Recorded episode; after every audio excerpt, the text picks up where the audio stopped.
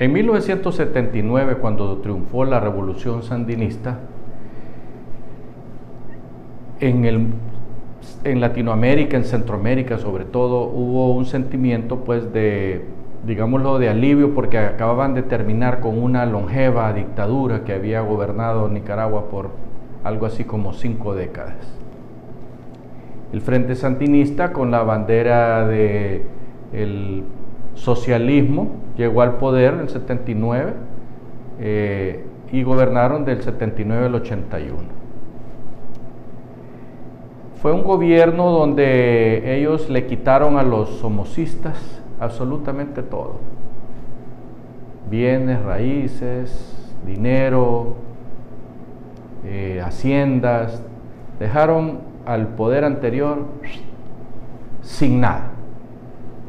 A eso le llamaron la piñata los nicaragüenses, porque quienes se quedaron con eso fueron los nuevos dueños de Nicaragua, los comandantes sandinistas.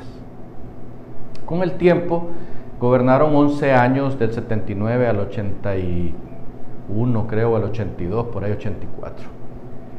Luego de eso, por la presión internacional y por la presión que hubo de parte de los contras que estaban prácticamente en todos los frentes en Nicaragua, eh, tuvieron que ir a elecciones generales y perdieron las elecciones. Y de ahí hubo una serie de gobiernos democráticos que finalmente vinieron a caer en las manos de Daniel Ortega, quien gobierna ya por 14 años.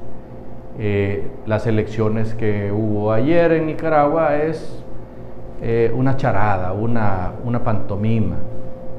Eh, ahí están diciendo que ganó por el 74% de los votos si no tenía contrincantes porque todos están presos.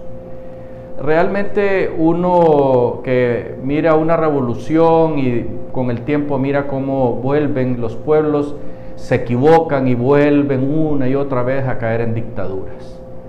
La diferencia es que ahora la dictadura llega por los votos, pero llega por los votos sin contrincantes, como también hizo Maduro allá en Venezuela, pero hablar de Maduro ya, ya la gente ya sabe. Pues.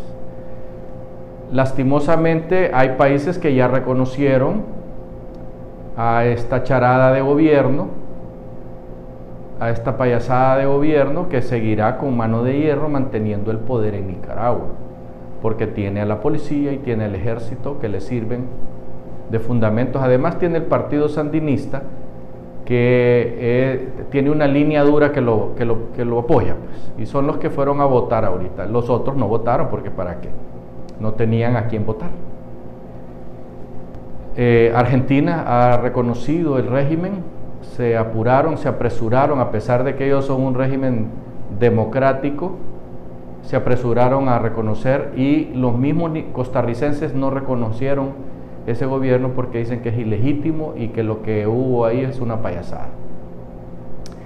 Nosotros estamos seguros que nuestro gobierno se va a abstener porque acabamos de firmar un documento con Nicaragua y lo menos que queremos es entrar en problemas con ellos.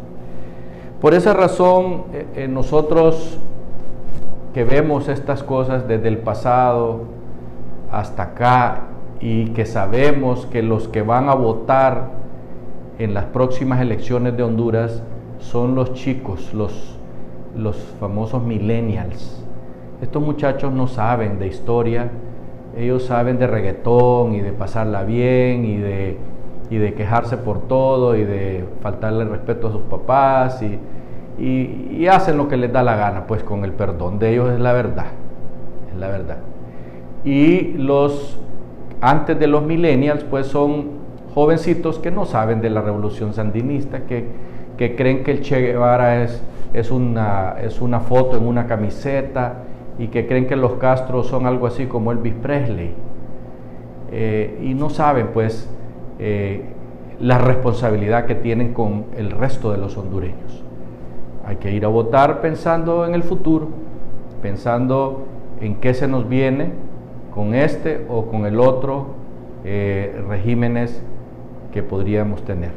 Afortunadamente en nuestro país no es el mismo caso de Nicaragua porque hay 13 aspirantes a la presidencia de la República y de ellos nosotros creemos que tres o cuatro tienen posibilidades.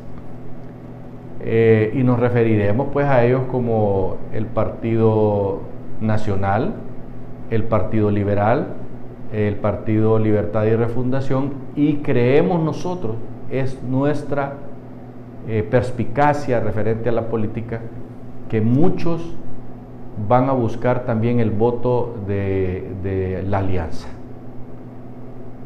Ese es nuestro parecer. Puede ser que nos equivoquemos y que los votos sean más bien para Esdrajamado López o para el perro amarillo, pero nosotros creemos que por ahí van a dar la cosa. Así es que nos, nos eh, lamentamos pues que haya sucedido eso en Nicaragua porque va a continuar la dictadura en ese país. Hasta pronto.